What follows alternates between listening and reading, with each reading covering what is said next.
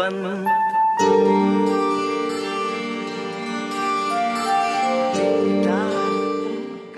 Hello，大家好 Hello，大家好，这里是准风乐坛，我是老卢。我是老林。开场为什么放首印度歌？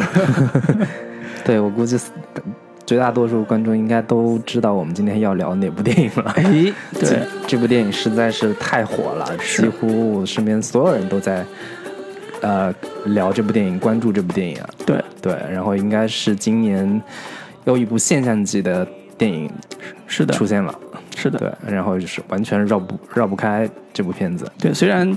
可能大家已经被刷屏，包括各个公众号在它上映之后已经推了无数遍了。嗯，啊，但是我们今天还是要讨论一下这部引引起大热的呃国产电影，嗯，它的名字叫我不是药神。啊，那就好多人就说啊不听了，已经聊这么多了还聊，对对对，我看看你们到底能聊出什么花来。是是，对，然后那我们就这个今天来聊一下这部电影吧。然后首先还是呃说一下影片的一些基本信息。呃，这个导演文牧野，应该估计很多观众都不知道这个导演到底是谁。嗯呃，他其实是算是新生代导演吧。然后之前上过的一呃拍过的一部电影叫《恋爱中的城市》，他是导演之一。那、嗯那部片子是啊、呃算是一个短片集吧，对合集。然后他是导演之一，这应该是他唯一一部这个正式院线上映过的片子。然后之前他是跟 First 的电影节啊、呃渊源比较深。然后他的一部影片叫《Battle》，获得了 First 电影节的一个评委会奖。嗯然后同时他也是北京电影学院导演系的硕士。是然后这个宁浩的坏猴子公司主导的一个项目叫《坏猴子七十二变电影计划》，他算是其中的一个签约导演吧。对对，然后这个这个凭借现在这部《我不是药神》，应该是这个跻身国内一线导演之列了。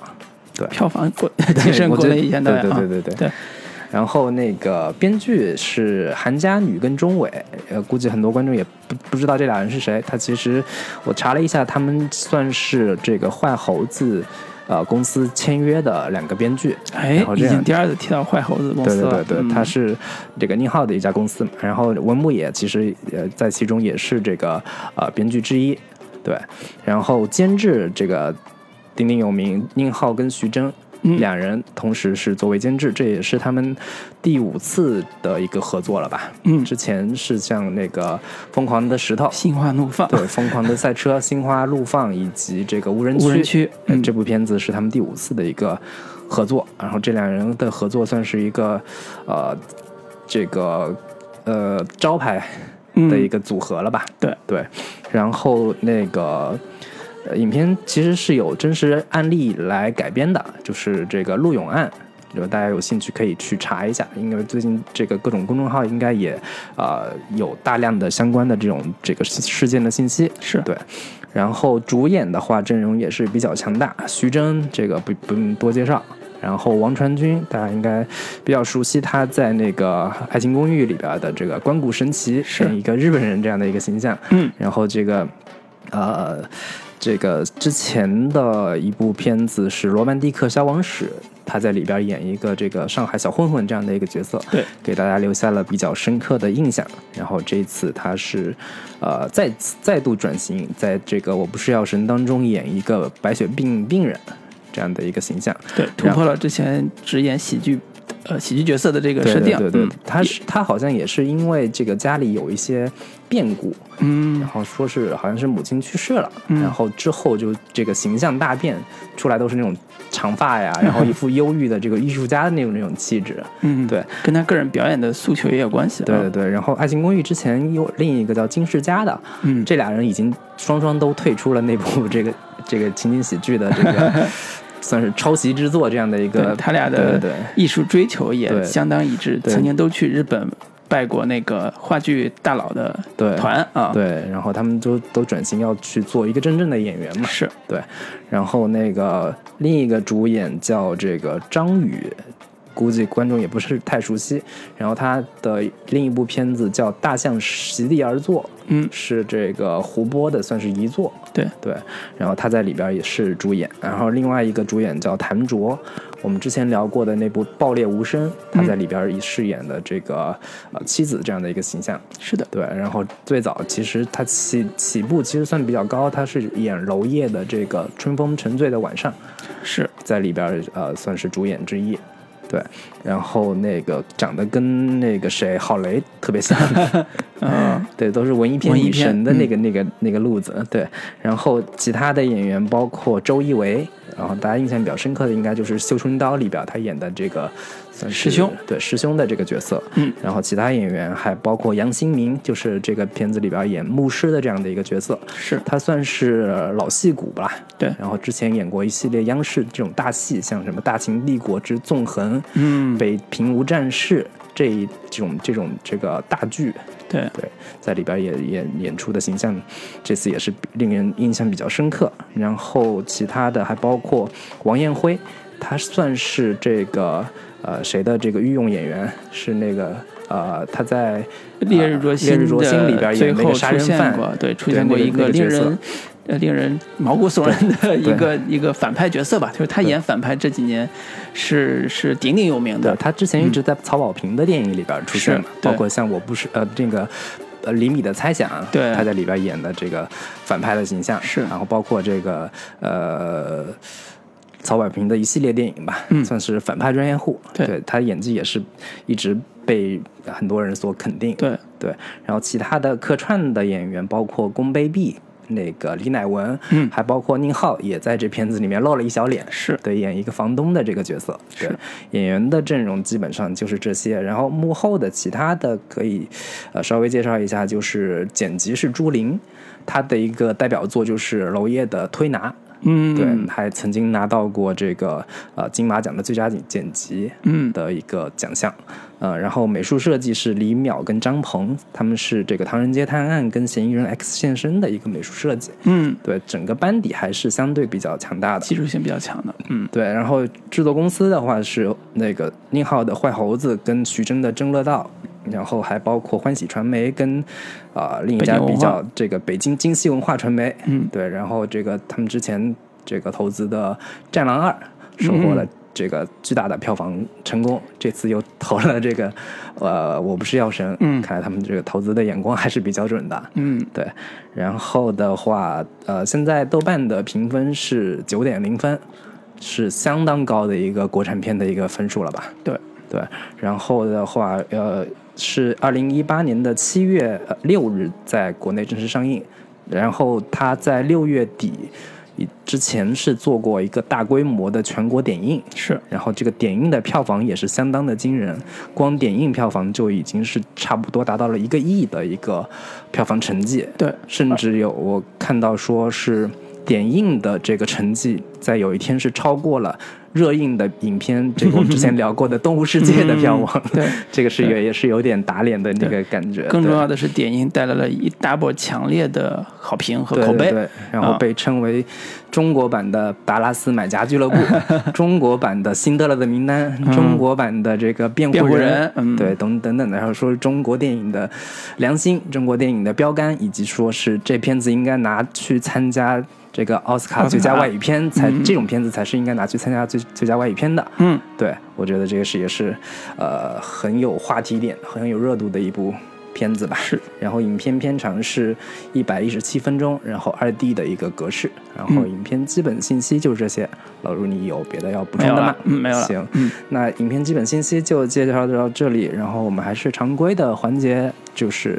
打个分数，嗯说一下这个推荐的理由以及推荐人群。老卢，你先来。啊，我是是呃点映的第二天就去电影院膜拜这部电影了，就是因为之前内业内已经有这种风声嘛，就，口碑已经爆了。对口碑就第一天就刷屏了嘛，对，第二天各种的这个公号就是我要吹爆这部片子。对，第一天刷屏，第二天我就嗯拼死，就是那天正好我们也刚录完音，我就对就花非常快的那个速度跑到电影院去看了这部电影。嗯啊、看完之后就在朋友圈发了一个推荐的理由，就很很简单，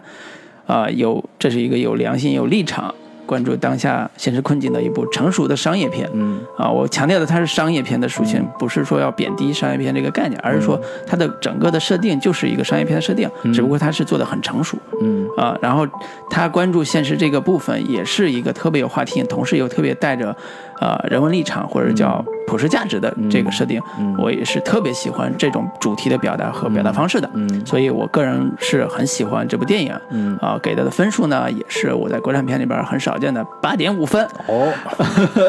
八点五分哟 应。该是最这个国产片里边算是最高的了，对嗯。然后呢，今天其实我们在聊之前也呃也一直在想说，呃，当我们要聊这期话题的时候，大部分的听众已经从各个渠道、各个方面都要都知道了这里边可能比我们甚至比我们要多的信息。嗯那么我们今天聊的一个更重要的设定，其实是我们想通过我们自己呃所掌握的那些。呃，理论技巧也好，或者是学、学到的专业技巧也好，嗯。从从创作的角度来更多的分析这样一部、呃国产的成熟的商业片，它的一个创作的方式和表达的方式，嗯。这是我们真正想表达。所以我推荐的人群电影啊，推荐人群是啊、大众人群都可以看，嗯。以中年为主啊，嗯。以中年为主，大大众人群都可以看，甚至可以带父母去看、嗯。都没问题。然后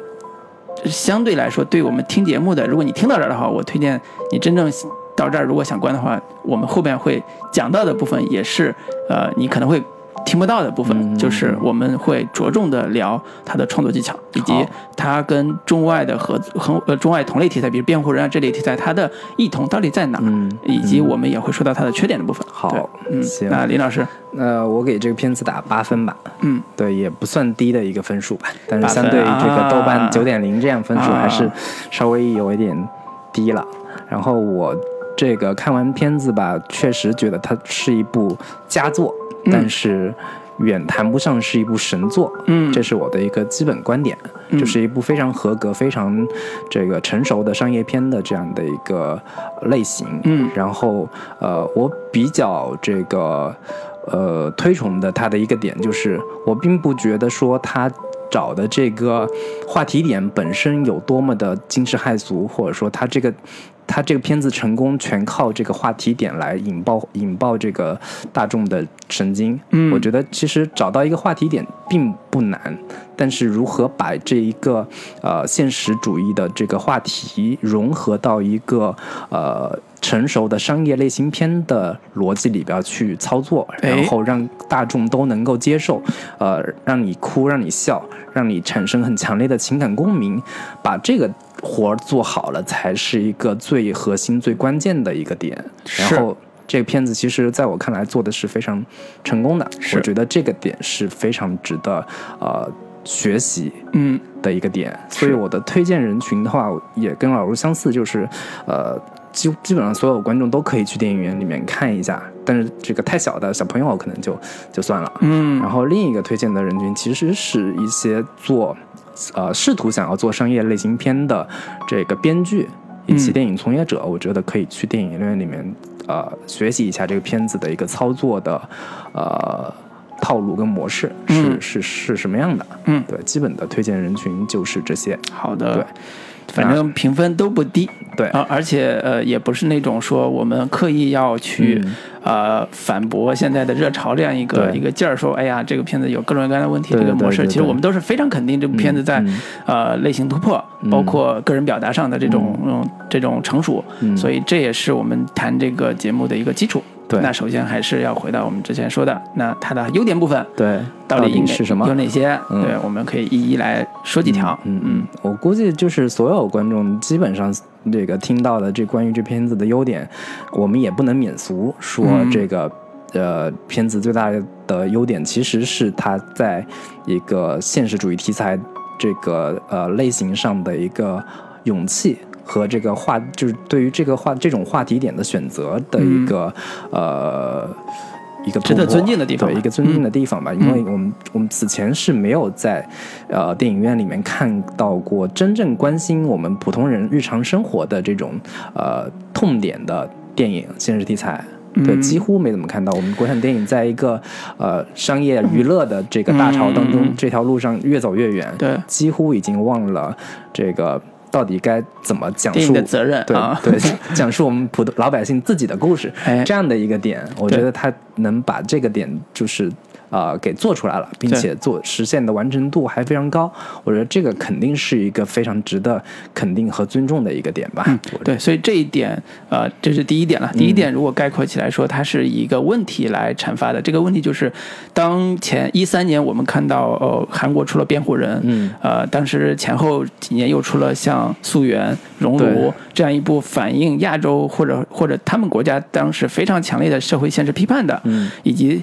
以电影来可能呃叫改变社会的这样一部呃作品出现的时候，呃，我们呃广大的影迷其实，在内心里边都在问，我们国产的电影有有没有一天能做到像韩国这样一这样一个，甚至像《沙丘巴爸爸》这种设定的跟印度电影，印度电影一样嗯。去关注现实、批判现实，以至于它电影能改变社会的这样一个作品出来。对。那这部电影就带着强烈的期待和满足感，嗯，嗯完成了这个小目标。对我啊们之前老说说人家韩国电影都是电影改变国家，啊，我们只有 被国家改变的电影。然后其实一直是都说我们什么时候能拍出人家这样的电影？嗯。然后这部电影其实就是充分满足了这个广大影迷们他们的一个呃心理诉求吧，就是终于等到了这样的一部电影，对。然后以及说这个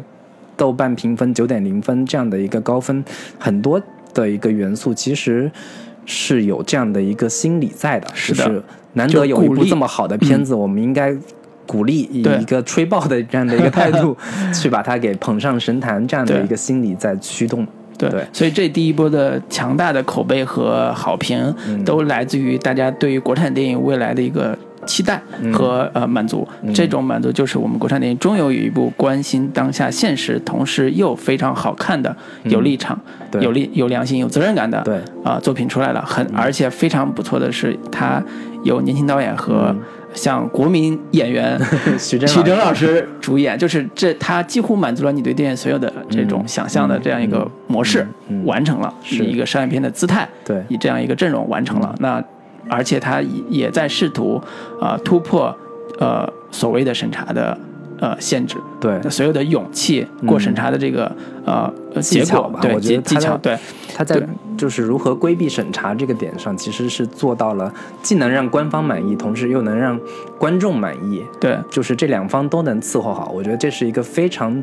呃精妙的算计，很多、嗯这算计是打引号的一个、嗯一个算计。我觉得这个算计是非常的做的非常成功的。对对，对，所以这这一趴呃在社会议题上嗯。和观众期待上是呃基本是满足的。对对对，我觉得这也是这个片子最大的优点，或者说这片子能够让这这么多人去讨论，这么多人去关注，嗯我觉得这个跟这个这个元素也是分不开的。对，是是，好，那我觉得第一点简单讨论这嗯点，因为我们后边外延部分还会针对啊、呃它的社会议题的表达到底是不是跟现实有很大的出入，嗯以及它这种呃改编的。啊、方式是不是会影响他的他的他的那个呃主题表达会有一些讨论？好，那第一部分先讨论到到这儿。嗯啊、第二部分其实我想说的是，呃，我在国产片里边很少看到像呃程勇这个男主人公、嗯这样一个个人英雄式的嗯啊、带着社会责任的呃呃人生叫逆转吧，就是一个人个人英雄式的表达这样一个角色，嗯，其实是我我觉得非常少见的较。少见。对，非常少见，而且是他用商业片的类型来包装这样一个个人英雄，最后完成了自我救赎，嗯以及呃，你可以叫呃及时救人，或者叫、嗯呃救救世的这种情怀的这样一个、呃一个设定。这个点上的话，我倒不是觉得说这这样的类型的角色少见，而是说。呃，很少见的成做的做的很这么成成功是这个点，因为就是我们从学编剧的这个呃这个角度上来说，要把人物弧光给做足，这个是一个基本要求。嗯对。就是他开始的时候人物状态是什么样的，对。他到中间是是是什么样的人物状态，在结尾有一个什么样的转变，把这个高光时刻给展现展现出来。是的。这个是对所有这个编剧的合格编剧的一个基本素基本要求。对，但只是说它很难在呃真实感和呃商业商业性的、嗯。呃这种平衡上做得很好。对。这部片这部电影在陆勇这个男主人公身上，在程勇这个男主人公身上，呃，以徐峥的演呃精彩的演技嗯。和剧本非常精妙的设计，嗯。最后完成了这样一个呃个人英雄式的对。呃呃成长之路，嗯。或者叫转变之路，对。做的是非常好的。对，我们可以举几个简单的例子来看到这个转变是如何完成的。嗯比如说在剧本层面上，嗯。呃，其实一开始对于男主人公呃程勇设计的是非常的呃像一个呃不是那么好的人，嗯。坏人这种设定，就是他打老婆，嗯。他特别怂，嗯，但是还打老婆，嗯。然后到警察局被打之后又是一个。特别瘪三一样的这种设、这种形象，就是他不是一个好在传统意义上好人，而且他卖的所谓的印度神油也是走私来的，嗯。啊，就这种这种人设在一开始是一个不是那么的光光光光鲜的一个人，或者叫连一个普通人的这种道德底线都可能都没有，但是他足够普通，嗯。他足够普通到一个有缺点，缺点还非常明显的这样一个人设身上。嗯。那所以这个人设在当他要决定呃一开始的这个人是一开始是为了钱才选择去帮别人代购药品，嗯。但是他最后，当他要完成一个人物英雄式的转变的时候，他决定不为钱，而且要自己贴钱去做这事儿的时候，这个个人英雄的转变其实是呃，在现实这个呃主题下，呃是非常难让人信服，嗯。呃，让人相信他会这么做，因为大家在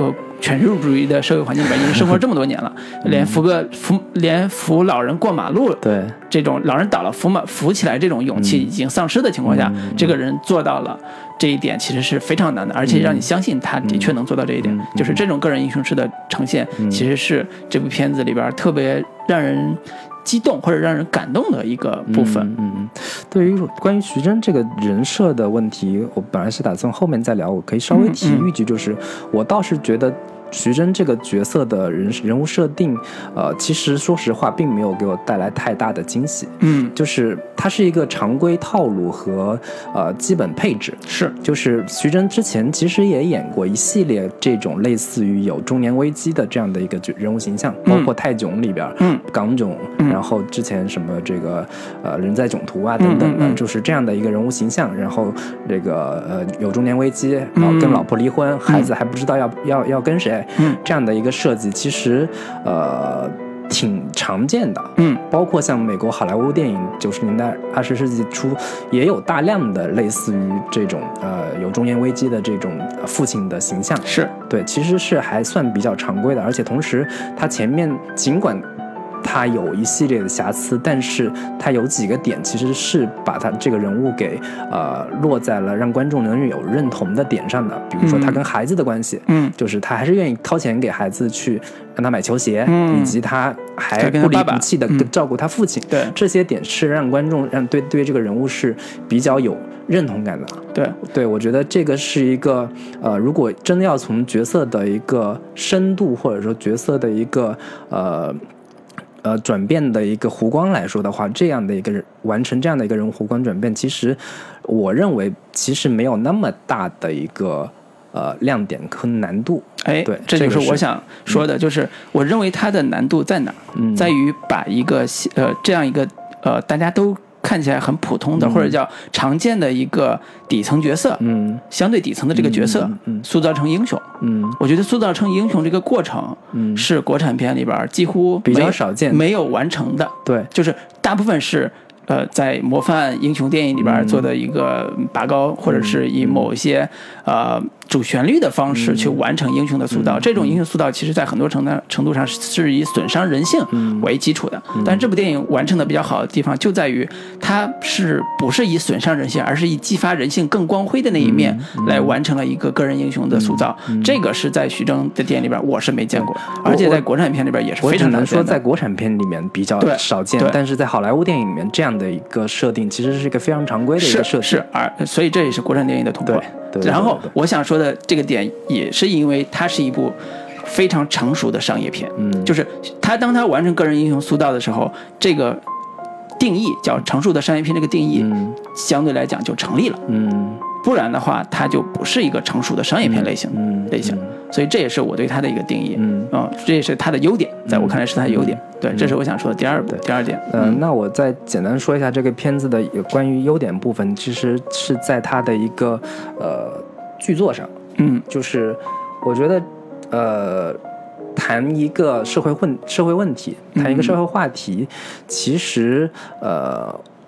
如果光从这种深度或者现实性这个角度去说的话，我们可以去看各种的社会纪录片，包括很多像什么这个王斌啊。赵亮啊，他们拍的那些什么反映环环保问题呀，反映中国乡村民主的这样的一些问题，包括 NHK 拍的一系列这种纪录片，他们有大量的更深、更有深度的、更有这个呃震撼性的一些社会话题。我觉得把这种点，这个社就这种社会性、现实性的东西，我觉得其实不完全是这片子最大的一个优点。其实更大的难度是如何把这样的一个社会话题，呃，包装在一个。呃，成熟的商业类型片当中，能让观众去非常呃，在在一个愉悦的过程当中去接受他传达出来的的这个价值观，我觉得他是在这个层面上做的非常呃有技巧。嗯，对，这种技巧呈现在呃几个方面。这片子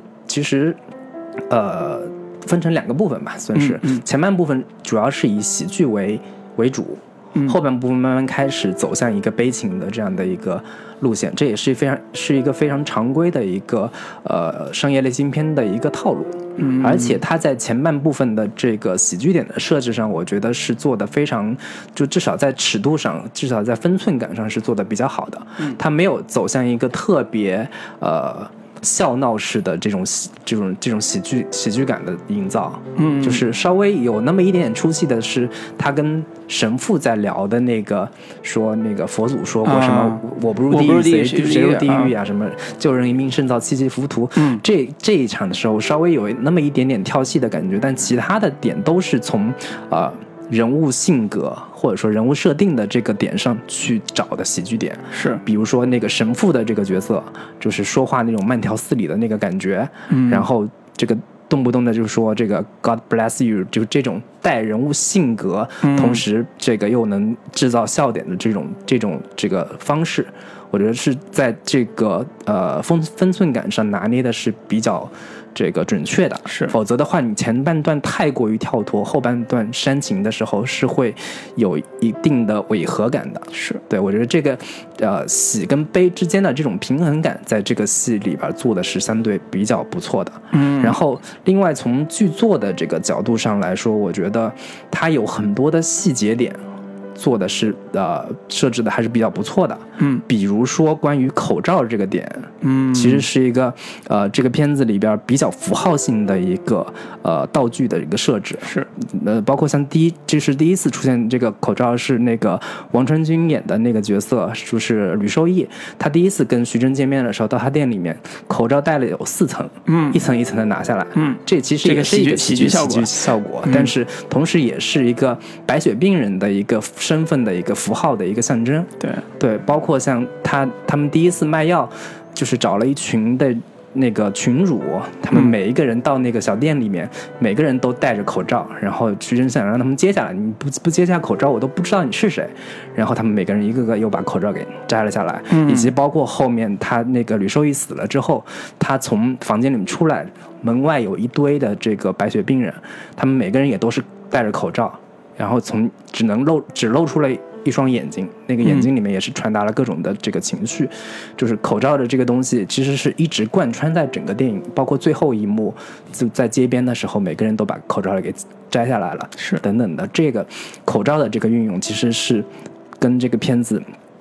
比较巧妙的，嗯，然后另外一个点就是呃。橘子这个元素，嗯，就是呃，这个这个橘子的这个意象是跟吕受益这个角色结合的非常紧密的。对，就是他第一次见面的时候就掏出来一个橘子，跟给徐峥说：“我我送你，就是给你带的礼物就是橘子。”然后第二次就是他在医院里面看望他的时候，这个吕受益第一次第一句话就说：“吃点橘子啊。”嗯，然后包括后面他吕受益死了之后，他在他家出来之后。再一次遇到那个黄毛，就是张宇演的这个角色，他在楼梯上这个一边哭一边手里拿着也是橘子，嗯，在吃，就是这些，呃，道具其实是，嗯，既跟人物有关，又能传达情绪，就是这些呃，在细节点上其实是做的非常非常，呃。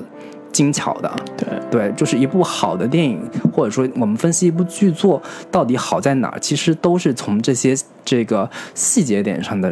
设置，对能够建功力的。对，包括有一些就是很多很小的一些点，比如说头发，就是、呃这个黄毛这个角色从。一开始一头这个杀马特的那种黄毛的造造型，嗯。以及他决定要回家，听了徐峥那个话之后，把自己的头发给剪了，嗯。包括徐峥前面也是一头长发，到后面也是剪成了利落的这种短发，就是。是都是展现一个人物性格、人物心理的一个转变，都通通过这种细节点展现，还包括像这个呃，我印象比较深刻就是那场戏，他那个呃黄毛，呃他们去。这个码头去取药的时候，嗯。黄毛说：“那个让我开一下车，我来嗯。我来开车。然后徐峥说：“死活不让。”然后下一场戏就是黄毛自己一个人，因为警察来了嘛，因为他发现警察了。他嗯。自己把车给开走了，开的歪歪扭扭的，就这种前后有一个铺垫，跟后面的一个、呃这个勾连，就是这些这些而且这场戏也是黄毛个人塑造非常重要一场戏，就是他他作为一个呃之前是跟徐峥一直有矛盾嘛，嗯嗯这时候他要帮助徐峥对。独立去开车跑，让对。警察来追他，对。就来引开警察，然后其实是完成了一个个人英雄式的塑造，就是他的黄毛作为一个个人英雄的，他一个塑造，就是相当于是一个殉道的这样的一个一个行为的一个展现，对。对，就是影片当中在。这种剧作的层面上有大量的这样的一些细节，嗯。构成了这部片子在人物塑造上的一个丰满，对。在这个情节上的一个真实感人点，感啊。对对对，都是通过这样的一些细节点去呈现出来的。哎对对对。这个是我我对对，就是这个片子他细节写的非常的贴人物，而且这个、呃真实感和动情的这一面又非常的强，这是在现实主义题材创作上难度很高，嗯。但是又见功力的一个对。一个技巧。对对对嗯，对。哦。然后呢，接着这一部分，其实我想聊第三个呃部分，其实是角色，嗯。因为剧本给了呃这里边的角色很多的发挥的空间和嗯细节上的嗯这种指导吧，嗯。所以这里边的演员。一方面是因为他们本来演技都还不错，嗯另外一方面借着这个角色几乎完成了超出国产片大 多数国产片的表演的这个嗯。成就啊，嗯。真的是。对。比如说王传君，嗯，所有看过这部电影的人对王传君的印象就是脱胎换骨，对，就是什么叫整容式的演技，就是王传君这种演技。是。你如果以前的印象还停留在《关谷传奇》的时候，你再去看他这里边的那种猥琐的，甚至说小人物的窝窝囊囊的，嗯。然后缩着人缩着自己在路上行走和跟人聊天的那种状态的时候，你会觉得这判若两人。嗯。啊！就是而且他为了这部戏也。不停的在去努力，说我怎么去塑造他，甚至去现场去去医院那个呃癌症医院这种现场去、去观摩那些那些病人，嗯。如何去塑造他们这种形象，嗯。就是在这里边通过剧本上的这种技巧，嗯。最后到演员的完成度嗯。是非常非常高的。嗯，除了王传君之外，包括你最喜欢的是哪个角色？我说实话最喜欢的是黄毛，啊？彭宇的那个，对彭呃张宇的对张宇演的这个张宇，演的这个角色，因为黄毛给我一一开始的印象是他是一个边缘角色，嗯。他特别边缘，他人设就是很边缘，嗯。是一个因为患了病从外边跑跑出来，不不让父母那个知道他是死是活这样一个流浪的人，有点那个，然后打一些在一个屠宰场打那种最低等的这种打工的这样一个角色。嗯。但是黄毛在一开始他给给我的印象就非常的好，嗯。他拿了药之后，呃偷甚至说偷了药之后。在呃呃徐峥发现他们的发现他的这个这个现场是、嗯。是他把药分给了病友，嗯。就是他是一上来是一个特别底层的一个，甚至一个不爱说话，然后脾气特别倔的一个年轻年轻小孩儿，嗯。但是他上来是一个以呃善良或者叫呃侠义吧，就是这种人设开场的，嗯。但是他在整个的呃这条线的过程中，其实跟徐峥之间的矛盾是特别大的，嗯，因为徐峥是一个建立就是特别在前面也贪图利益的人，嗯。他跟徐峥只是一个雇佣关系，嗯。就是我雇你来，你帮我搬东西，嗯。这是一个雇佣关系。到后来其实会变成一个呃朋友关系，嗯。呃有点儿呃关系还不错，呃他们都挣了钱嘛，嗯。大家都关系还不错，那像朋友。嗯。到后边其实变成有点像父子关系，对，就是黄毛这样一个孩子，跟徐峥之间形成了这种亲情感。黄毛要不要回家看看、嗯啊？黄毛对父母这个什么时候回去看，徐峥是很关心的。对。而且徐峥一直在劝他说：“你得回去看一下。”对，就是其实这个点也是在剧本上呈呈现的比较巧妙的，就是是首先徐峥自己也有父亲瘫痪在床，是同时他也要面临说，我以后孩子要送走之后，我要我可能很长时间也见不到了。对对他把很多的关于父亲跟孩子的这种情感是投射在黄毛这个角色身上的。对对对，然后黄毛在最后做的那个自我牺牲，以及最后因为呃独自带着带着货跑的时候被车撞了，牺牲呃就死掉那个去世呃去世的那个场面，也是极为打动人的。这个是黄毛这个人设在一开始到转变嗯这样一个过程中完成的一个非常大的戏剧性逆转。但是这个演员给我带来的深深刻的印象是，我一开始包括很多观众，我觉得他是最陌生的一个。嗯，他是最不起眼的一个。对，他如果找一个特别有名的人演，可能不会就不会出现这么大的戏剧性的冲击力。他找了一个特别就根本没见过的一个人，而且是你你觉得他当演员都是不合适的这样一个形象去演这个角色，但是他最后完成的这一下。啊、其实是非常有震撼力的，是整个剧里边他们几个团队里边是非常有震撼的一个一个一个效果。对我个人也是最喜欢黄毛的这个角色，就是在电影里边儿，呃，一个人物讨讨喜受受观众欢迎，其实有两种类型，一种就是呃类似徐峥这样的角色，他的一个人物的转变弧光特别的明显，对特，别英雄嘛，个人英雄嘛。对对另一个类型其实就是一根筋式的这种角色，嗯他有非常强烈的呃信念，他是有非常强烈的原则，是他这个原则是一直从头贯穿到尾的。对然后包黄毛就其实就是属于这种类型的角色嘛，对他是一个说白了就是忠犬型的那种，非常具有这个。呃，怎么说？古代这个士为知己者者死那样的一个感觉，就是这这种感情，其实，在当下的社会里面，其实是很稀缺的，或者说很多观众都很向往这样的一个身边有这样一个可以为自己出生入死的一个兄弟这样的一个、嗯一个形象。然后黄毛其实在这影片里面，其实就是承担了这样的一个角色跟功能。对他最后的那个殉道也是非常的催人泪下。我看很多女性观众都是在那一幕里彻底就泪崩了。是是，他的人性的闪光点在最后呃呃去世的那个部分，呃是特别耀眼的。嗯，对，嗯说到这儿，其实呃我们还可以探讨一个角色，就是我我呃我想说的是，其实像呃那个王彦辉啊，像那个王传君啊，包括像那个谭卓的演技都非常的好，嗯但是相相对来讲，呃，可能周一围的。表现会更让大家喜欢，嗯。我我觉得可以从这个角度来聊聊为什么会让大家更喜欢嗯。这个、这个部分。除了黄毛啊，黄毛刚才说了，嗯。周一围其实是一个，呃，在呃传统意义上电影里边是一个不讨喜的角色，因为他是个警察，他代表的是要抓这些要所谓的卖假药的或者嗯。贩药的这些、这个这样一个角色，嗯。呃，但是在看完这部电影之后，很多人对周一周一围的呃形象和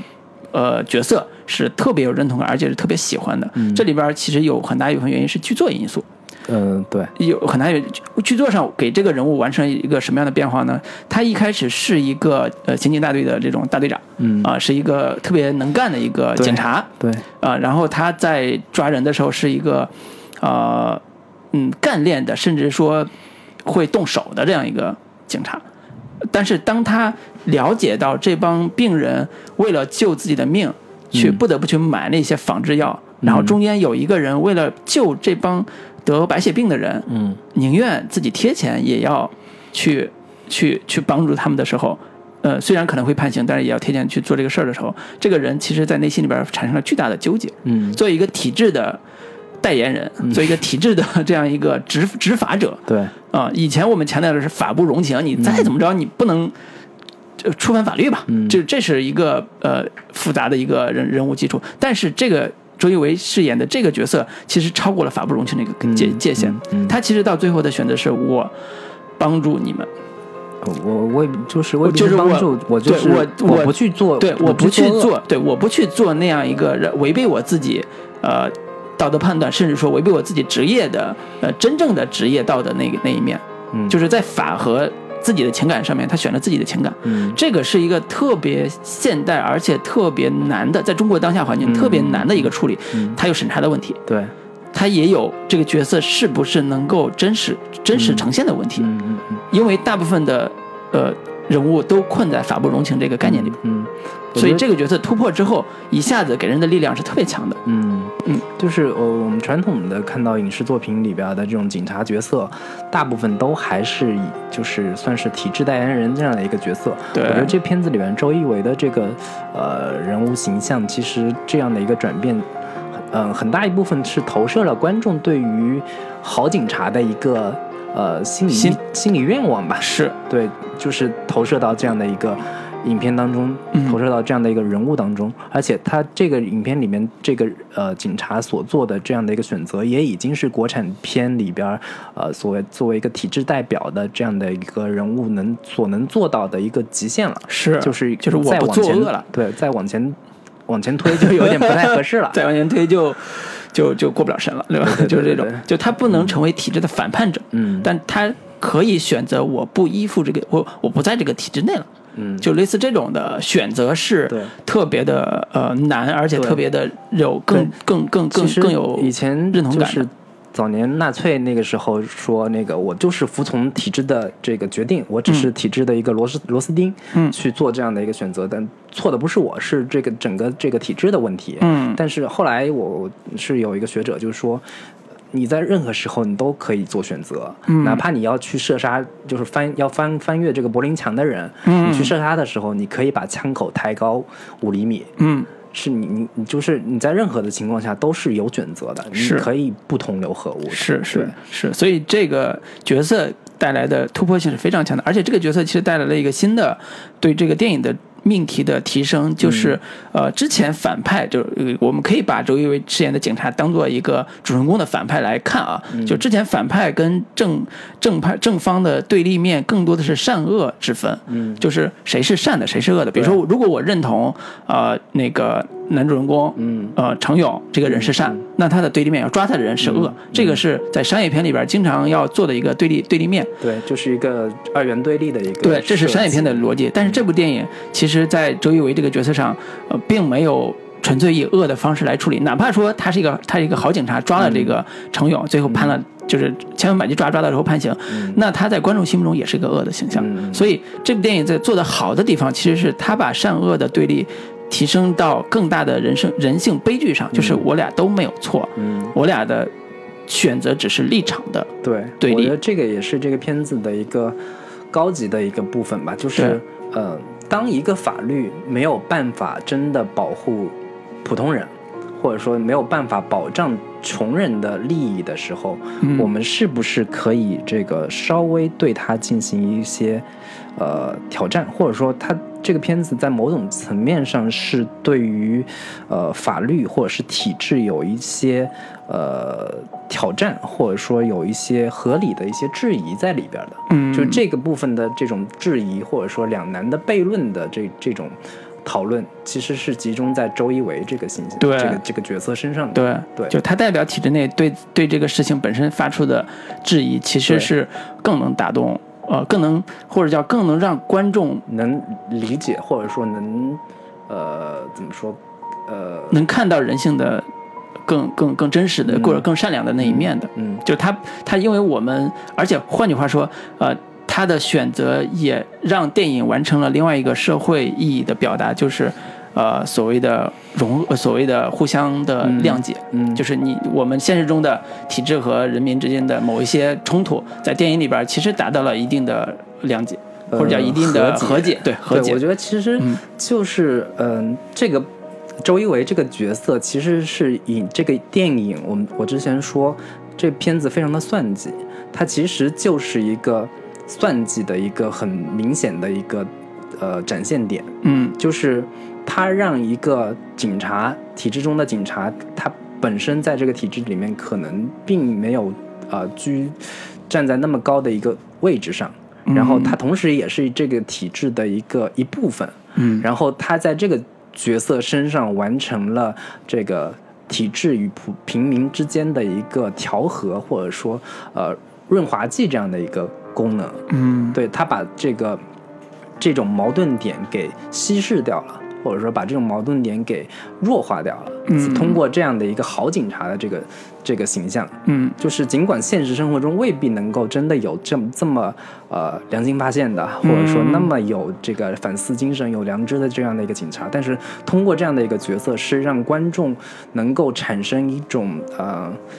尽管都在体制里面，体制里也还是有好人的，哎也还是有可以为我们着想的这个好警察的。哎然后他也不容易，他也是经这个夹在这个病人跟他上司之间的，受着夹板气。嗯然后这个我觉得可能有有一部分这种呃缓冲的这样的一个功能，就类似于当年这个呃。文革 结束之后，文革反思电影拍出来一一系列像《芙蓉镇》这样的片子，嗯他把这个核心的这个矛盾点是落实在有某些这个呃野心的对有这个野心的，或者说心术不正的、品格嗯不不端的这些野心家，他们挑起了这个呃所谓的革命，把这种这种矛盾点都落在这种点上。来来让观众能对这个事情有一个呃情感上的一个认同点吧。嗯对对对，嗯，对，所以这是呃角色剧本塑造的嗯。好的地方。但是周一围在演的时候，他的爆发力在第一场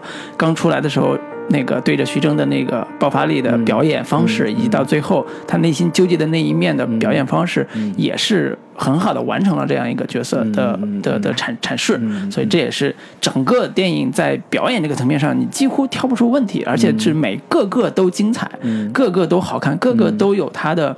呃统一性。嗯这种是在国产电影里边儿你你。不能奢求，对对吧？偶有偶说偶尔会在姜文电影里面能看到啊，嗯就不能奢求，真的是一次完美的呃群像的展现。对这是一个特别好的一个。然后关于这个人呃人物上，我还有另一个想要说的点，就是关于这些人物的人物身份的一个设定，我觉得是非常有意思的。嗯就是这些人物的人物身份，我之前在其他的国产电影里面几乎没怎么太见到过。嗯包括这个老刘演的这个牧师这样的一个形象，我在其他的国产片里面，我几乎没有看到牧师这样的一个群体，他们是一个什么样的一个呃呃人物状态。嗯然后包括是谭卓演的这个角色，他在一个这种夜店里边是一个算是舞娘，嗯，这种有点半色情性质的这样的一个呃底层人士，哎然后还包括黄毛这样的一个呃农村务工人员，嗯。在一个屠宰场里边这种这种脏乱差的环境里边，这个底层野蛮生长的这样的一些角色，就是这样的一个人物群像，包括徐峥本人在卖印度神油的那种街边小店的这样的一个角色，其实这些人物就是。我几乎没有在其他的国产电影里面看到相类似的这种角色，有镜头去对准他们来拍，就是嗯就我我当时的一个明显的感觉就是，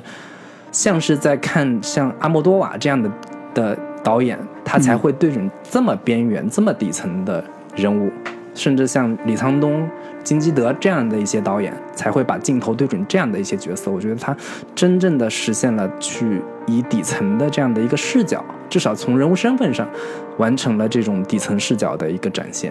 嗯，对，也呃，可能我感受跟你稍微不太一样。嗯我感受他是有底层身份，但是他不完全都是底层。对，就是他其实像王传君这种的，嗯家里边是上海上海的环境，上海小市民的对上海小市民，就是他有很多元。然后我对这里边的人物塑造，其实更大的感受是他足够戏剧化。嗯他的身份基础身份就除了徐峥之外都是白血病人，对，都是跟白血病有关的。有关的人比如说那个呃谭卓，他是儿女儿是白血病除此之外，他们几个都是白血病。嗯那么这个是一个基础身份，嗯。但其他的身份是性格身份，比如说性格特征是按照就是。他们在纪录片里边也说说我们这个人群是按照生旦净末丑来分的，其实这个意思就是我们每个人设都是足够的戏剧性的，嗯。足够戏剧化的。嗯。比如说你刚才讲到的，呃，跳舞脱衣舞的这个、嗯。这个谭谭卓卓这个饰演的这个对四惠这个形象嗯。就很立体啊，就很突出啊，而且专门给他写了一场在在那个呃歌舞厅要、嗯要表演，结果徐峥站出来说不让，对，徐峥不让，徐峥说。指着那个来让他表演的一个服服务生说：“你他妈给我来一段，嗯。给你钱，啪啦就姜还甩甩到那个身上，还做了个喜剧的桥段，就是这种设定其实其实是非常戏剧化的。嗯。牧师这个形象也是非常戏剧化的，嗯。就是他是一个基督教徒，嗯。天天跟人说爱大义，对就是基督救我们，对吧？后来救对，后来救我们的不是，其实不是基督，是是自救。首先是自救，后来是有一个真正有救赎精神的，像像程勇这种角色来完成了救赎。就是他的所有的人物的戏剧性是非常强的，嗯啊，可能相对来讲黄毛的还稍微弱一点嗯啊，但是这些人物其实是为了。呃，就是它特别好看的一个点，就来自于它的人物戏剧性太强了，嗯跟商业商业片的看点的这个属性是吻合的。我举个对立例子啊，举个不一样的例子是《亲爱的》。嗯。陈可辛拍那个电影，其实陈可辛电影里边也是以底层出发，黄渤演的也是一个小店的店主，对，然后呢，它里边有像张张译演的，其实是个小中产，嗯。然后还有几个寻亲的那个家庭，其实各有特色，有底层有这个，但是你不会觉得他们的戏剧性特别强，嗯。因为他是从真实性的角度来做写实性的人物的，他不是做戏剧性人物的，他不是商业片的那条路数，他是文艺片的路数，对，所以这是。呃，商业片的属性的对人物的要求和人物呈现的方式的我不一样的。我我我，其实我我想说的，其实就是他的这种底层人物身份的选择，以及他的这个这些人物本身的戏剧性，这两者之间其实往往是有一定的冲突性的。嗯，就是其实这些底层角色的设定，可能在日常生活中已经被磨得完全没有任何的生气了。就从这个更真实性的逻辑上出发的话，这些角色未必像这个电影里边呈现的那么有戏剧性，呃，然后以及他们的身份所代表的这个底层环境，嗯包括像这个脱衣舞俱乐部的这样的一个夜店的一个这个场所，然后包括牧师的这种呃社区小教堂，以及像这个呃黄毛的那个屠宰场，嗯。就这些这个环境。环境是底层的，对对，嗯。环境是底层的，人物是底层的，但是这个人物角色、人物性格又不是那么的呃有就不像贾樟柯那种的，你像你因为写底层，所以就只能写的那么对，那么沉闷。两者之间啊其实做好了是有火花的，做差了其实是有违和感的。对对。对对对，所以他是在这个主题下做的还是做的还是不错对，的，做的还是非常不错的嗯。所以这个部分，我觉得呃，我们今天先把这一趴聊到这儿。对啊，然后下一趴我们会着重聊一下呃这部电影带来的一些争议的点。嗯行然后我们再详细的讲一下呃这部电影在创作上的一些呃可以商量的地方，以及它带来的争议的部分。嗯好，那我们还是给大家带来一首这部片子的一个呃插曲《药神之歌》。好，稍后我们回来。大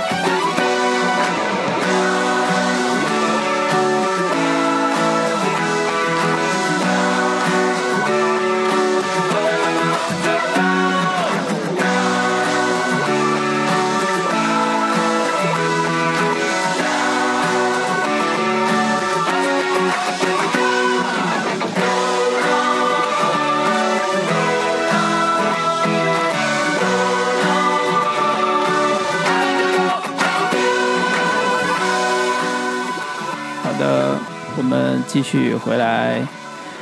呃，这部电影在取得这么大的影响力的其呃同时，其实也在呃社交媒体和我们的朋友圈引发了一些争议啊。嗯这个争议其实，嗯嗯，我在我看来还挺大的，因为我我正好是看完之后跟另外一个朋友真的有点吵起来那个劲儿，你知道吗？啊就就是他也是你也可以不喜欢这片子就绝交是吗？不是，就是主要是会对这部电影所展现出来的某一些立场嗯，啊、呃大家就明显有有有冲突对、对啊，这个是我一开始呃没有预料到有这么强烈的冲突的点，就是我知道很多人会不喜欢这部电影某些点，但是我没想到但是这个立场的声音往往没有那么的大，就是在对在豆瓣九点零这样的一个分数之下，任何这种对于这个不喜欢这个对这这个个片子的质疑的话，都会用用一句话来怼回去说，嗯，你牛逼你拍不是，就是 呃，至少他迈出了那一步，啊，至少他有勇气拍了这个拍了这样部嗯电影，你有什么好还就是难得有这么这么一部片子出来，嗯，我们这个何必要去对他啊这个吹吹毛求疵完全完美，对对对然后或者说你嗯经常就是说你觉得。你们这些影评人就是为了找存在感，在那边嗯说一些风凉话，嗯就是就觉得自己牛逼怎么怎么样的。哎，所以这个这个这在这一趴，我们其实着重想聊的还是，呃，关于大家争议的几个点，我们做一些分析和做一些我们个人的观点的表达。嗯呃，另外也是想说的是，呃，我们觉得这部电影它的真正的问题嗯应该是在哪儿，嗯或者叫我们认为它的真正问题应该是在哪儿。嗯嗯，第一第一呃第一个点是呃，还是接着我刚才说的，我跟那个朋友最大的争议点，其实是在于，呃，是不是这部电影的对立面药企这样一个对立面是不是呃合理的，是不是合理的？就是电影里边其实徐峥在。在在做这个事儿的时候，包括王传君这样一个一开始牵头的人，他在做这个事儿的时候，他的对立面非常强烈，就是那帮把呃那个药做成昂天价药的，让让那个患者吃不起的这样一个瑞士的药商嗯，诺华。诺华，对，就是一个药一一一个月要几万块钱，两万两万三，两万三，嗯。对，就是这个是高价药，然后他们如果从印度去买仿制药的话，可能只需要。呃，五千块钱，五百，对，我我刚开始五千后来两千，后来五百，就是嗯。他们是这样一个呃这样一个变化，就是对患者来讲，我是拿钱救命的，然后对药厂来讲，你是以高价药来高价药来来来挣钱的，甚至是挣更贵、更更高的钱的。嗯。就是这个立场在电影里边是特别的突出，嗯。而且一开始也是博得观众同情，甚至我们在看的时候有非常强的认同感的一个点，就是如果我站在呃患者的立场，嗯。我命就命悬一线，只能靠这个药来救命，嗯。那你卖两万五。一个月吃我呃三十万五十万，把房子吃没了，把家里边所有积蓄吃没了，把亲戚朋友的钱都借光了，我这条命还可能挽挽留不住，那我是不是要坐这儿等死？嗯就是在这个立场上，我看药企，看那种卖添加药的、卖高价药的这个药企，是一个，呃，其实是一个对以对立面的态度来看它的。嗯嗯那好多人对我的反驳，其实在于说，你有没有从真实的药企的立场去考虑过？他们为了造这个药，花几十亿美金，对才花了几十年时间，出了几个诺贝尔奖，嗯这样一个这样一个历程，才完成了这样一个呃治疗白血病的靶向分子靶向药的这个研制。嗯那他们从商业的角度，或者从企业成本的角度，嗯它就只能卖这么贵。对，就是从呃这片子里边呈展现的这个药品就是格列格列宁宁这个药，嗯。这个药确实是花了差不多有五十亿美金，然后嗯。前后有呃五十年的一个研发的一个过程，然后这个它生产出来这个药能让这个关就是患者能够活命这样的一个药，嗯。其实是一个造福大众的一个事情。是。但是这个，而且你这个大量的仿制之后，如果损害了他的利益，嗯。那种大药厂如果没有这个更多的研发经费去做后续的研发，哎。或者说很多这个药厂就根本觉得这个无无利可图的话，根本就不会投入大量的资金的话，对患者来说是一就是一个就是好长期来讲也是一个不好的一个对个，而且。从商业、从生意的这个角度上来说，它这个有这样的一个专利期去做，去呃拿这个钱去回本，其实也是一个合理的一个呃商业逻辑。是对。是，所以这个争论在一开始，呃，我跟那个朋友聊的时候，对，就是呃辩论的时候啊，就是、呃，最终达成了一个和解，就是说，终于我们知道了问题在哪儿，嗯。其实是我们的站的立场嗯。的问题。我站的是电影的立场，嗯。他站的是现实的立场，嗯。我站的是呃患者的立场，嗯。他站的是药企的立场，嗯。所以这是呃电影跟现实之间的冲突。嗯，如果要往大了说，它所以是电影跟现实的冲突。药企工作人员吗？当然不是，他也是电影从业者嗯啊，但是他可能从更嗯，就我不太清楚他他豆瓣网友就是如果反击这种人的话，经常会用的一个话就是。你要是家里有个病人试试，你还会说这种话吗？就是类似这样的一对个，，所以所以我觉得这个话题我们还是要把以电影论电影，嗯。和以电影和现实之间的冲突来聊电影和现实之间的冲突到底是什么。嗯。所以我我现我现在想想想说的是，呃，这部电影是一个成熟的商业片，嗯商业片要有商业片的规则，嗯商业片的规则就是它有得有一个足够明确的对立面冲突，嗯嗯才能完成电影的叙事。嗯这个电影叙事就是你得从现实中抽抽样出来一个足够清晰明确的呃呃矛盾，嗯然后塑造主人公，塑造你想要的主题。嗯你的主题不就是个人成为救世的英雄这样一个大主题嘛？嗯那你这个主题如果没有药企，那你的对立面是谁呢？嗯有可能是政府，对吧？有可能是官方的这个定定价药品的药监局，嗯对吧？有可能是呃社保机构。嗯，你的对立面，你选一个对立面，你哪个除了这个药企之外的对立面，你选哪一个能过审？对说实话，或者说，嗯从某种程度上来说，就是柿子挑软的捏，会有这样的一个这个考虑在吧？我觉得，嗯当然，当然，这个电影好的一点是，它从呃那个陆勇这个真实的呃所谓的中国药侠的这样一个呃真实案例上，嗯。所获得的题材、所获得的素材和获得的冲突的设定，嗯。呃，也是符合电影在一开始的这个基调的，嗯。就是他就是想想帮着那帮呃无药可救的、无药可吃的这样因为高价药无药可吃的这帮人去从印度带药，嗯。这个对立面是现实冲突对立面。嗯。我们先不管它是不是因为国家政策原因，是不是因为呃呃医保的问题，嗯。我们先不管这些，我们看到的现象，它就是因为高价药吃不起，嗯但是为了救命，我只能从印度去带药。那这样一个现实冲突抽象出来的对立面，我觉得是完全我是认可的。嗯，就是从电影的逻辑上来说，它必须得有一个对立面，必须得有一个让观众都能够产生呃认同感，或者说逻辑非常清晰的一个呃这个反派的一个代表。对，那这个药企其实对于这部电影来说是一个非常合适的一个对象。是的你没有办法要求一部电影去把这样的一个复杂的社会问题，呃，做一个非常清晰的展现，然后把它抽丝剥茧都讲得非常明白。这不是这样一部商业呃类型片所能够达到的一个要求。是的，你如果是这样的话，你可以去看一部纪录片，或者说去查相关的各方面的资料。我觉得这部电影其实是成功的引起了大家对于这个专利药，对于这样的一个呃吃药贵、吃药难这样的一个问题的一个关注，引发了各种的讨论。我觉得这这个。这后续的一个大众的一个集体的一个讨论，其实就是这部电影成功的完成了它的一个功能跟使命。对，或者换句话说，呃，我不是要成这样一部电影，作为一个成熟的商业片，嗯它完成的一个嗯呃社会社会属性，更多的是迎合价值观，嗯是迎合观众的价值观。嗯那么在迎合观众价值观的时候，他选的是呃真正的普世立场，真正的人性闪光点的部分，感动人的部分。我觉得这是他做的非常好的部分。那么。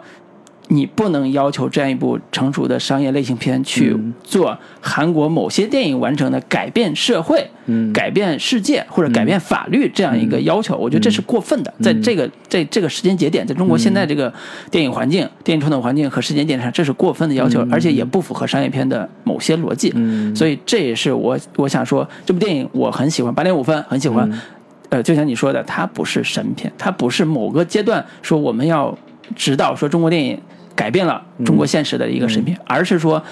从我们在这电影最后幕幕后呃结尾结尾处看到的一连串的二零零二年是怎么样的，二零一八年是怎么样的时候，我们其实看到了是真正改变呃现实中这帮啊呃患者和现实中这个制度的，就是医医保制度也好，什么制度也好，不是这部电影，嗯。而是那些自救的人，嗯。以及帮助自救的人那些媒体，嗯那些真正为了这些呃患者来付出努力的那些人，嗯是现实中的他们改变了现实中的制度，而不是这部电影。嗯所以我我我想说的是，我们要分清楚这个现实跟电影的区别。对，而且从这个电影的逻辑上来说，好莱坞电影其实也干干了一一一系列这种这种事情吧，包括早年间这个冷战时期。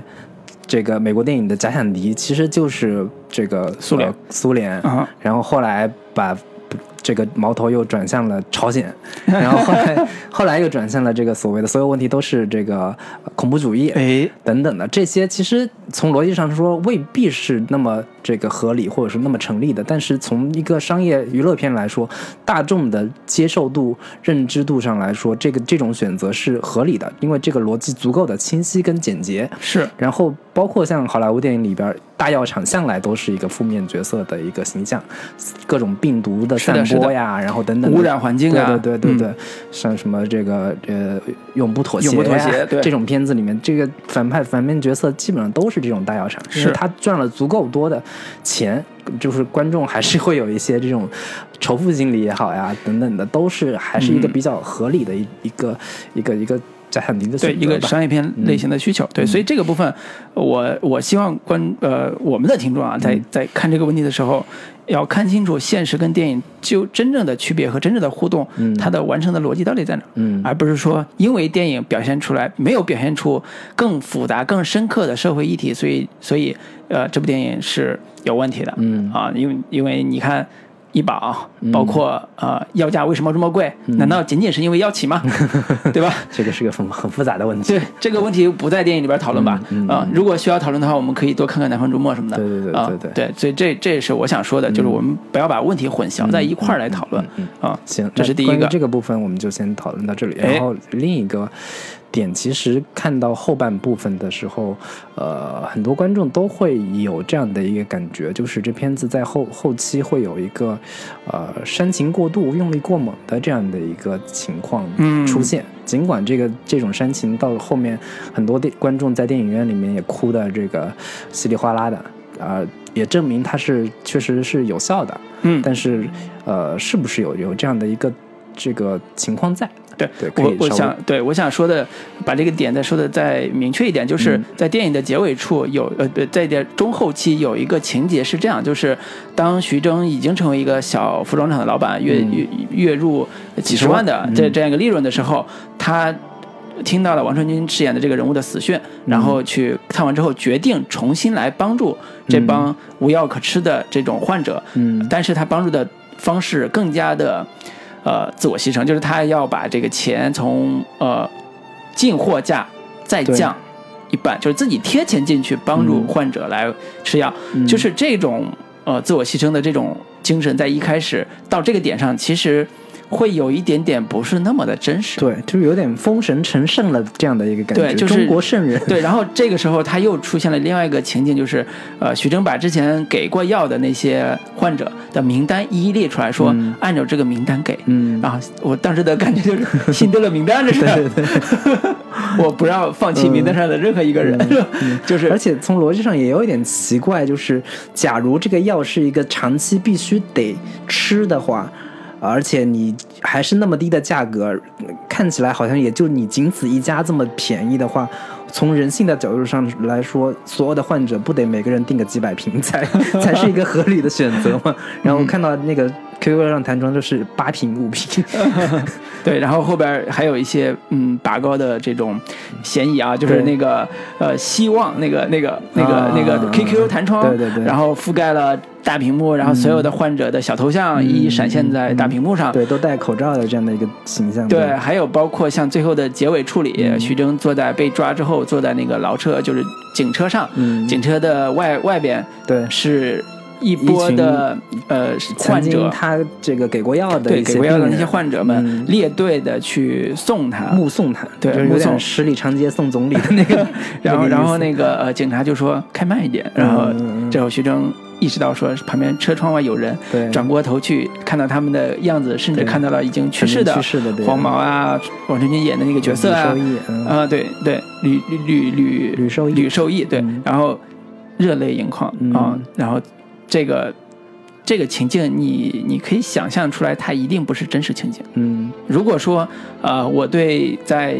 后半程徐峥要按照名单以呃以贴钱的方式去呃给药的这个方式已经开始质疑的时候，这个场景其实更加重了我的质疑，嗯。就是它一定不是现实逻辑，嗯。它一定是戏剧逻戏剧逻辑、嗯。电影逻辑。嗯。就是他为了满足观众对他这个人物，或者叫呃创作者对这个人物的呃闪光部分的、呃致敬，嗯。所以他制造了这样一个场景，嗯让观众在这一刻对这个人物有致敬感。嗯。啊、这种这种从呃电影逻辑上我是认的，嗯，我因为我认徐峥之前所有的这一套，从为了钱到为了命，到为了帮助朋友，到为了帮助更多的人、嗯。成为英雄这套逻辑，所以最后你是玩这一下。对，我情绪上我是认的，嗯。啊，我相信很多观众情绪上也认这个，嗯。嗯。但是有的人跟我说了一句话，我觉得还挺值得反思的，就是到后半截我不想哭，嗯，但是我他妈哭了，哭就是的让我挠着你要哭，对，哭着哭的让我不太好意思，嗯。就是我觉得这个点其实充分的反映了电影的呃这个我们要讨论的这个呃合适和不合适这个点。嗯。好的电影是我哭了，我哭的理所应当，我哭的心甘情愿，我哭了之后我不会不会有对自己有厌烦感，对对自己这种哭有有不适感。嗯但是有些电影，如果你做的不是那么好，嗯那你真的是那一刻你哭了，哭了之后你会对自己有一种有一种种哭是一个应激式的那种哭，就是嗯。相当于你一直切大蒜的时候，那必然那个 那个那个化学元素会对你眼睛产生的一个生理性的一个刺激。所以它更强调技巧性。嗯。啊、就是这种结尾的技巧性处理，呃，在电影电影这个范畴之内讨论，我觉得是 OK 的，就是它是做的、呃商业片做为了做这个戏剧性处理，我觉得是 OK 的，嗯。但是它可能没有那么完美，嗯。可能没有那么的足够的呃呃打动人心。如果他真的打动人心的话，他不会做成不会出现这种心理的不适感，嗯，所以这也是他他的一个受人诟病的一个点吧，是质疑的包括部分说嗯，呃，徐峥完真正完成的一个人物这个内心的转变，其实是通过两次人物的死亡来实现的。嗯一次是王传君演的那个吕受益的死对他的一个强烈的刺激。然后第二次是那个黄毛的死，演的嗯黄毛给他嗯造成了一个强烈的一个呃内心冲击。就是这种这个转变，其实从更更严苛的要求来说，其实是有一点点呃。不过于那么戏剧化了高级的，或者说过于戏剧化的这样的一个处理，其实死亡并不是说不能出现，但是嗯。你同就是连续出用两次死亡来刺激这样的一个主角的嗯。一个人物、人物转变，其实是显得有一点不那么。呃高级了不那么嗯。高级，也显得有点那么有有一点单一。就是死亡对于观众的一个刺激，是一个非常呃直接的、直接的嗯。非常有冲击力的这种方式。就就是这种点，呃，是会有点过于套路。哎，对，对所以这个所以这个部分，呃，其实我我还是想呃对比一下韩国的真正跟影响到国内的观众也好，影响到国内创作者的一部电影叫《辩护人》，嗯之前可能好多观众呃听说过看过啊、嗯嗯对比来讲，我觉得他跟《辩护人》的这个人生轨迹嗯。特别像，就我不是药神这个人人人物跟辩护人这个人人物轨迹特别像，就成为英雄之路这个轨迹特别的像，嗯。因为他一开始都是以挣钱为目的去、嗯。去，比如说去做案子，对，或者是去买药，嗯。都是以挣钱为目的。嗯。然后当他遇到一个事件改变他的目的之后，变成一个公益性的，或者是大众性的，嗯。或者是为了患者的这种，嗯。这个逻辑到最后拔高那一下也是几乎是一样的。嗯。就你看他这个人物逻辑，你觉得这两部片子的呃男主人公，一个宋康昊也是国民男神，对。国民演技派的大腕儿跟徐峥演的这个人物，在整个人物弧光的这个转变过程，几乎每一个节点都是一一对应的，嗯哪怕嗯。到最后法庭戏这个部分都特别像，对。几乎都是一样的。嗯。但是我在看辩护人的时候，我是真感动，嗯。我是真的为他最后那个辩护本身感动了。嗯我我其实想聊的是，我为什么会对辩护人这个片子里边的最后那个真正的拔高部分感动了，而对这部电影里边就是《我不是药神》里边那个拔高部分是有不适感。嗯我如果要回答这个问题，我我的答案可能是因为他的人物原型嗯，真的是。白血病人，呃，对，真的是陆勇的这样一个白血病人，他的人性的闪光点没有电影中拔的那么高。嗯如果他像呃电影中真的有那样一个基础的话，我可能认同感更强一点。嗯嗯我觉得他有点电影中处理的有点过于拔高这个人物了，嗯他会损伤这个人物的真实感。对，他这就是是我一个救世主这样的一个形象横空出世的这样的一个感觉，对，而且作为一个小人物，作为一个底层人物，他的这个个人英雄式的呃表达，其实感召力没有那么强。嗯。反反观辩护人，他是有一个职场身份在身上的，嗯。他是一个辩护，他是一个法律律师，他代表的是一个呃在社会运行体制里边一个非常重要的一个对于公正和公益的一个一个呃职业角色。嗯。这个职业角色最后成为英雄的时候，他不仅代表了说我作为一个个人，而且是作为一个我个人身份，我是推动国家对，呃正义的一个一个一个层面，就是他的这种力量要远远超过像像徐峥这样一个底层人物的一个力量，嗯所以这两个力量最后比，当他拔高的时候，可能我更喜欢那个辩护人这个。嗯。那对比来讲，可能法国呃那个韩国另外一部像出租车司机这样一部电影，嗯。前两年刚播的，也是宋康昊演的这样一个电影。给我给跟这个呃，我不是药神这个最后的结尾可能更像，对，就是带来的拔高部分可能更像，嗯。啊、当然我也不是特别喜欢出租车司机这样一个 这样一个电影，我觉得它没有什么问题，但是我嗯不是特别喜欢，就是就有点俗套了，对对对就会产生这种感觉。对对，这个也是这个片子在呃煽情或者用力过猛的这个问题上，这个出租车司机跟他是有一个如出一辙的一个问题。是是，所以它带来的一个风险其实是呃有点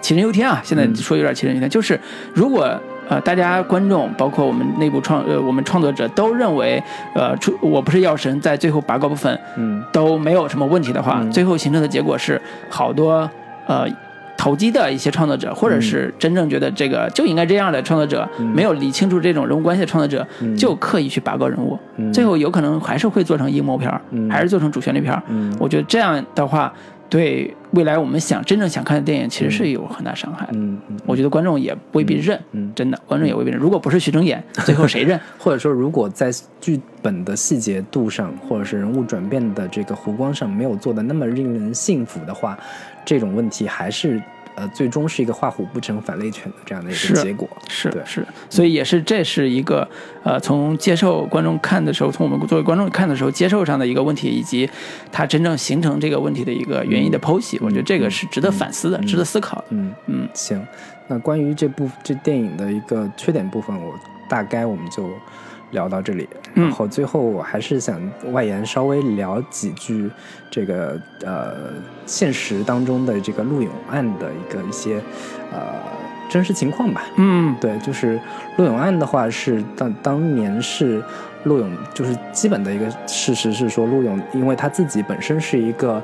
也是开场的嘛，开的一个纺织厂，哎在电影里里面，徐峥后面也是开场的这样一个设定，然后他本身是一个算是呃小康之家，嗯有一定的经济基础，所以他之前也是吃了一一段时间的正版药，嗯然后跟朋友听说是印度有这个呃仿制药，嗯他去日本呃去去印度这个代代购回来，然后听说其他有病人也想买这个药，他就帮助这些人以低价去把这个呃自己开了几张这个信用卡。就帮他们完成这一个呃付款呀、这种流程上的一一些问题，最终是因为查就警察查一个这种呃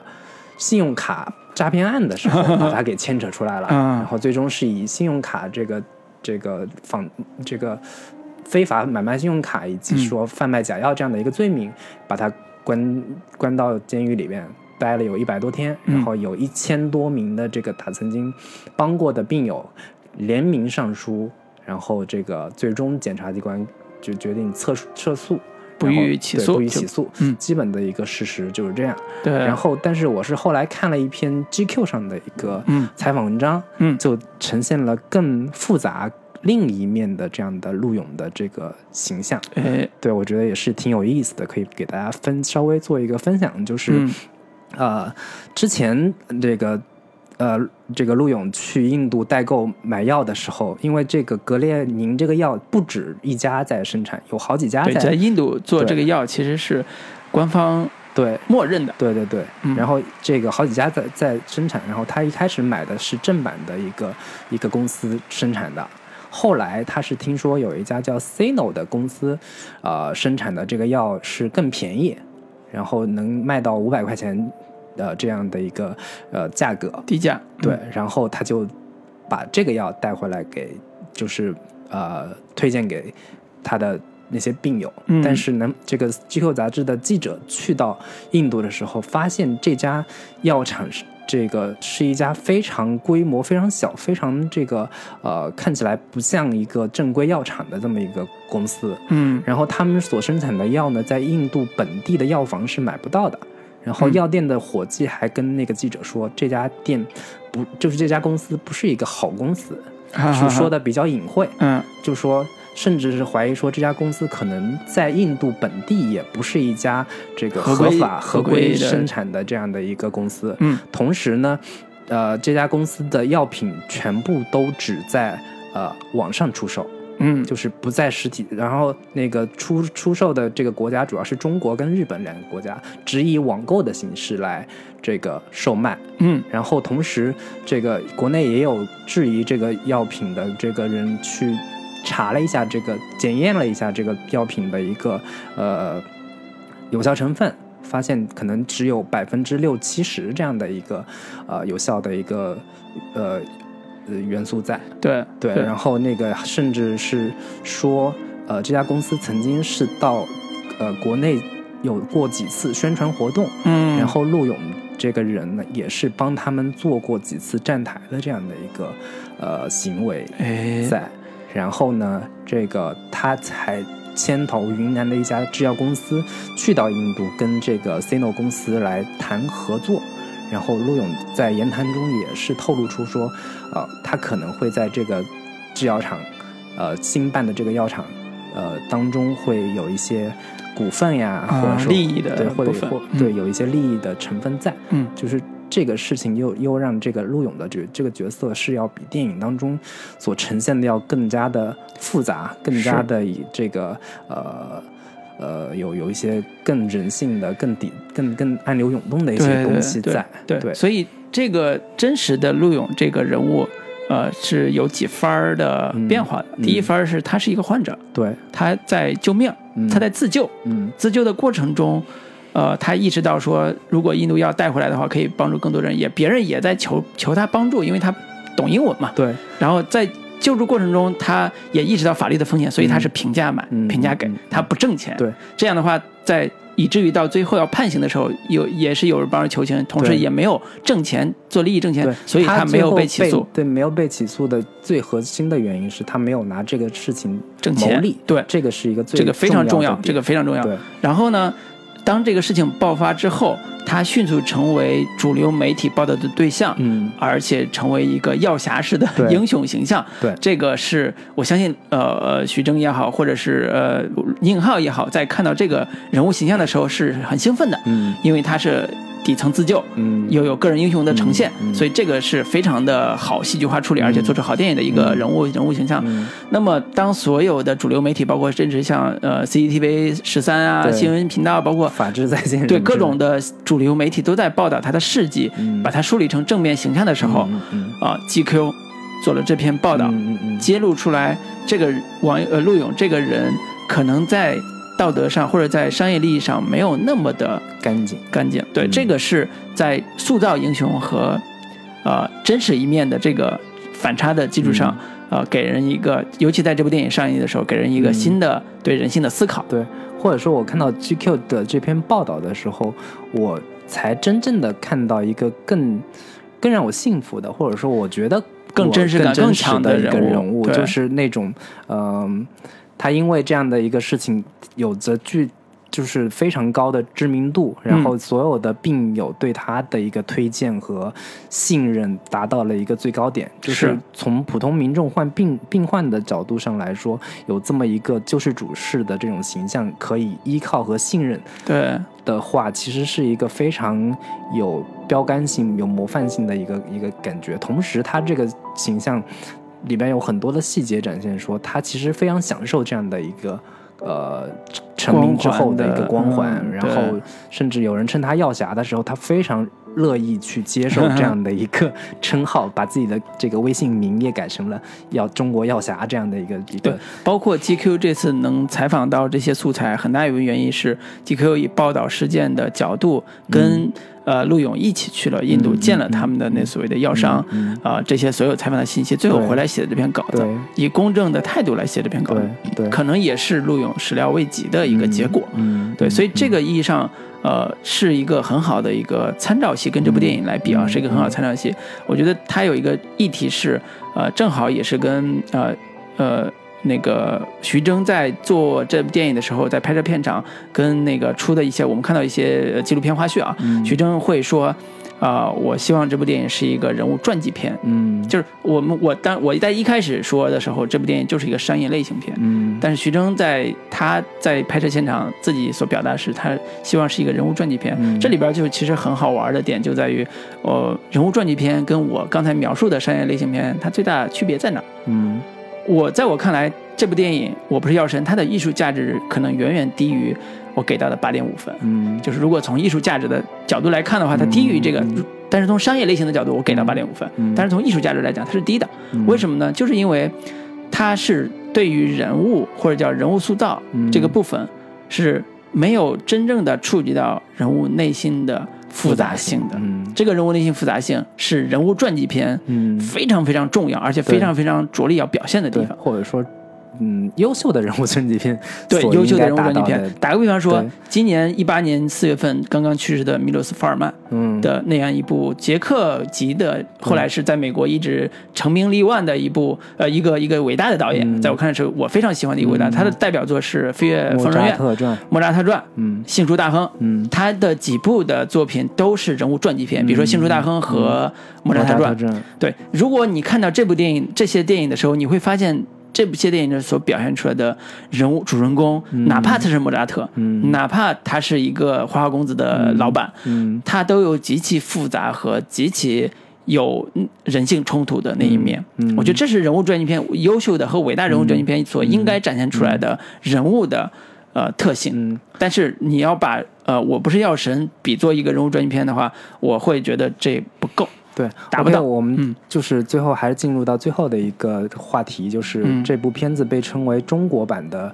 呃《达拉斯买家俱乐部》。其实哎我们可以结合这部《达拉斯买家俱乐部》跟呃《我不是药神》可以做一个对比着来聊一下，就是是这两个之间高下到底在哪，或者说在人物传记片这样的一个呃维度上去讨论。对就是因为《达拉斯买家俱乐部》也是真人真事改编，只不过区别是这个那个《达拉斯买家俱乐部》里面的这个角色已经是去世了。嗯啊对，呃，我个人其实是更喜欢《达拉斯买家俱乐部这》哎这个片子的。对，尽管我我看的时候，我最近又把这部片子给重新刷了一遍，嗯我就再度确认，就是这个片子是我更更喜欢的，或者说更乐于见到的。其实最大的一个区别就在于是说，呃，达拉斯买家俱乐部里边的这个角色，呃，对比徐峥的这样的一个角色，这两者之间有一个天壤之别。哎，就这这个天壤之别就在于，我不是药神是着力的要把这个徐峥这个角色到最后是一个封神成圣的这样的一个呃结果。嗯，但就是英雄塑造嘛。对，达拉斯买家俱乐部里边的这个呃马修麦康纳演的这个角色，其实从头到尾他都不是一个特别嗯呃传光环式的对对对传统意义上的是个是一个好人，嗯。或者说甚至从某种意义上来说，他是一个混蛋，他是一个、呃渣子，在嗯。很多就是正统的人的眼中，他吸毒，他玩三人行，他各种的这个混乱的生活，嗯。然后以及他底层的这种低到骨子里的这种呃底层的草甚至他是一个仇视同性恋的一对个仇视同性恋呀、恐同分子，对。然后这个他开场的时候就那个诈骗，就是赌赌赌骑骑那个那个斗牛士，就是骑牛的那个那个比赛的时候，他嗯去骗了一堆人的钱等等的这些这样的一个形象，他从头到尾都没有真正意义上把这个形象给推翻了。嗯，哪怕他没有把他塑造一个最后变成一个好人这种设定。对对对，完全没有说把他往封神成圣的这样的一个路子上去走。嗯，哪怕他已经最后在就是中中段的时候，他在事业上各各方面也赚到了很多钱，嗯他也这个建立了跟很多这种这个艾滋病患者的这个联系，他真心的想要去通过通过这个方式去呃救这些人，但是从就是从头到尾，他的一个核心诉求更多的是出出于呃利益上的考虑，嗯我想要赚钱，这才是我最大的一个呃利益出发点。嗯然后同时，他的各种的行为上也没有说，就是到中段的时候，一就是在徐峥这个电影里边是，呃，徐峥到后面几乎是没有劣迹的，没有任何的这个瑕疵的。但是在《达拉斯买家俱乐部》里边，那个马西麦康纳演的角色也就是，呃，他也是做了各种这个恶心事儿的，包括他里边的有有病人来求药的时候，他看那个姑娘挺好看的，就拉到厕所里面去来一发，嗯。然后之后再再继续去做自己的自己的事这种事情，嗯。就是我觉得这个才是一个，嗯、拍一个正常人，拍一个普通人所应该有的传记片的视角。嗯，对，这个是我对于达拉斯买家俱乐部的最大的一个认同点、认同感，就是它是一个真真实实有血有肉的普通人的真实人物，而徐峥这样的角色反倒是一个呃。只能活在电影里面，只能活在商业类型片里面的这种相对比较呃模板化的角色吧，至少是。所以这个部分其实可以引申出来的一个点是什么是真正的现实主义？嗯呃，就是在我一开始说它是一个有立有立场、有良心的关注当下现实问题的一部成熟商业片的设定的的对评价的时候，我没有把它说成一个现实主义的商业片或者现实主义的电影，因为嗯。它不完全是现实主义的。对，但是达拉斯俱乐部、达拉斯买家俱乐部是现实主义的嗯。角度嗯，去完成人物或者说是现实主义的人物。对现实主义的人物的角度去完成这样一部电影的。那么现实主义这个概念，其实这几年大家一直在聊嘛，嗯。啊，什么大女主啊，都市的女强人啊，什么，嗯就是大家都觉得你只要是现实人物，嗯。你就是现实主义。嗯。其实不不完全是，哪怕像陆勇这样一个呃改成程勇这样一个有真实案例改出来的一个电影人物，他在创作方式上也不是完全以现实主义的方式去去做的，尤其在后半截。嗯所以这也是呃一个电影能不能走长远一个非常重要的一个一个原因，就是什么能经得起时间的检验。嗯呃，真正做出现实主义力量的嗯电影能经得起时间的检验。嗯所以我们聊到这儿，包括聊呃那个达拉斯买家俱乐部做对比，其实有时候可能有点不是那么的，在我看来不是那么的公平，因为嗯。这是一部我不是药神是一部商业商业片、嗯。啊，甚至可能是国内刚刚做出来的一部合格的合格的合格一部线以上的。合格的一部带着强烈现实话题的一部商业片。嗯。那达拉斯买家俱乐部可是一个在奥斯卡拿了几个大奖，包括是一个艺术价值表演奖跟剧对，本奖。是艺术价值得到认可的一部高质量的啊、我可以叫艺术电影，嗯。或者叫文艺电影，嗯。或者叫关注人性的嗯。呃好电影，嗯。这样一个电影的对比的话，其实是呃不在一个维度上去讨论的一个点。但是我们看到的是，他们同样关注现实话题所处理人物的不同的塑造方式，嗯。和不同的现实主义所谓现实主义的走走法，嗯。这个对比是非常强烈，而且也是值得我们反思。嗯。就是，呃，当我们在评论《我不是药神》是中国最评分最高，或者叫封神封神的一部电影中国，电影。新标杆。对中国电影新标杆这样的话的时候，其实我们也同样要看到，在电影的维度上，《